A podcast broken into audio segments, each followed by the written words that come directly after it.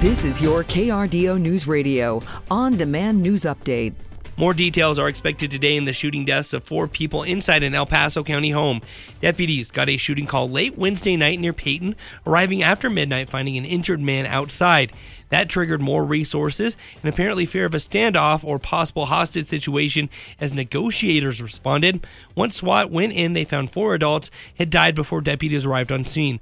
A shock to neighbors like Robert Loudon. I mean, uh, a lot of times on the news you'll hear about this kind of thing in town, uh, in the Springs or in Denver or other big cities.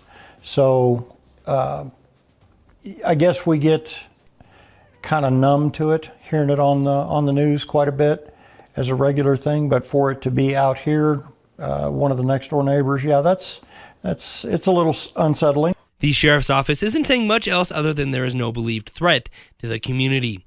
The search is on for whoever opened fire in a Colorado Springs home in the second such shooting this week. Police responded last night near Telegraph Drive and Scarborough Drive. They say the suspects drove by and got off at least one bullet. No one was hit. The same thing happened Monday night in a different neighborhood. Investigators have yet to make an arrest in either of those cases. Help from the public needed in an animal cruelty investigation. The Humane Society of the Pikes Peak region wants people to go online and take a look at photos taken last Thursday morning. They show an SUV with a bike attached to the back, parked in the loading area of a Colorado Springs Home Depot on Southgate Road. Officials aren't saying how it might be involved, but they need help identifying that vehicle. You can find that picture posted at krdo.com. Calls can be made to animal law enforcement or left anonymously through Crime Stoppers.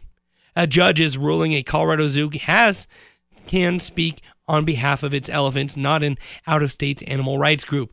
The petition against the Cheyenne Mountain Zoo in Colorado Springs was filed by the Non Human Rights Project, which claims the zoo was illegally confining and neglecting its five elderly African elephants and demanded they be relocated to a sanctuary zoo simply can't provide the environment, whether it's space, whether it's topography, or whether it's social interactions that elephants need.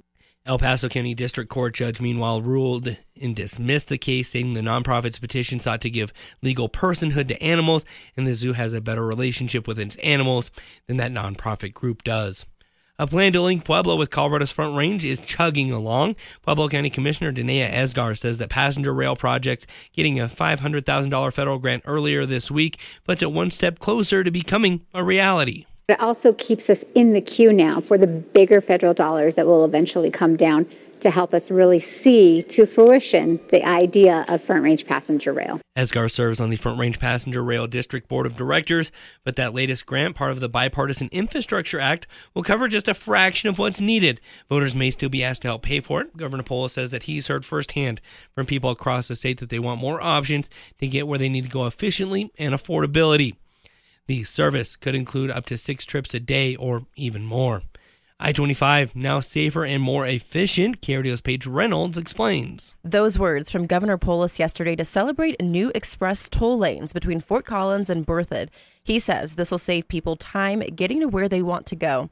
The ribbon cutting comes ahead of the lanes opening one week from today, with fees waived until next year. It's a part of a northern expansion project designed to ease traffic congestion. The final phase of widening six miles between Mead and Berthoud starts in the spring. Paige Reynolds, KRDO News Radio. Colorado Springs is welcoming the Festival of Hanukkah. Temple Shalom continued its holiday tradition last night by celebrating the first night with a community candle lighting. Rabbi Jay Sherwood told the congregation that this serves as a reminder to be the light for the world, especially with growing anti Semitism. Jewish families say that this year is taking on new meanings given the ongoing Middle East war between Israel and Hamas. And the KRDO Network is partnering with Whataburger for the Season of Giving Toy Drive. KRDO's Josh Helmuth is at the new location for Whataburger on Fillmore, just east of Nevada. If you have a chance, if you don't have any unwrapped new toys at home, go out and buy some. Go buy one, go buy 30, whatever you can uh, afford, whatever you're able to donate. Help put a smile on some children's faces this holiday season. We're out here at the Whataburger location, again on Fillmore. The Marine Corps League already setting up their, their big tent. We have the Toys for Tots bins already out. Please come consider coming out to donate. We'll be out here at the Whataburger again on Fillmore all day long, but you can donate at any Whataburger location throughout town. Much cooler temperatures today, and we're talking about snow that develops later this afternoon and into the evening. Could see anywhere from two to four inches around Colorado Springs, one to two inches around the Pueblo area. Much chillier high temperatures today with highs in the upper 30s and the mid 40s around Pueblo, but those temperatures dropping quickly as we head late afternoon into the evening. Then much colder as we head into the weekend on Saturday with overnight lows in the upper teens and low 20s. Snow will come to an end, but it will be a chilly afternoon with a high of 34 in the Springs, upper 30s around Pueblo. From the Storm Tracker 13 Weather Center, I'm meteorologist Chris Larson for KRDO News Radio.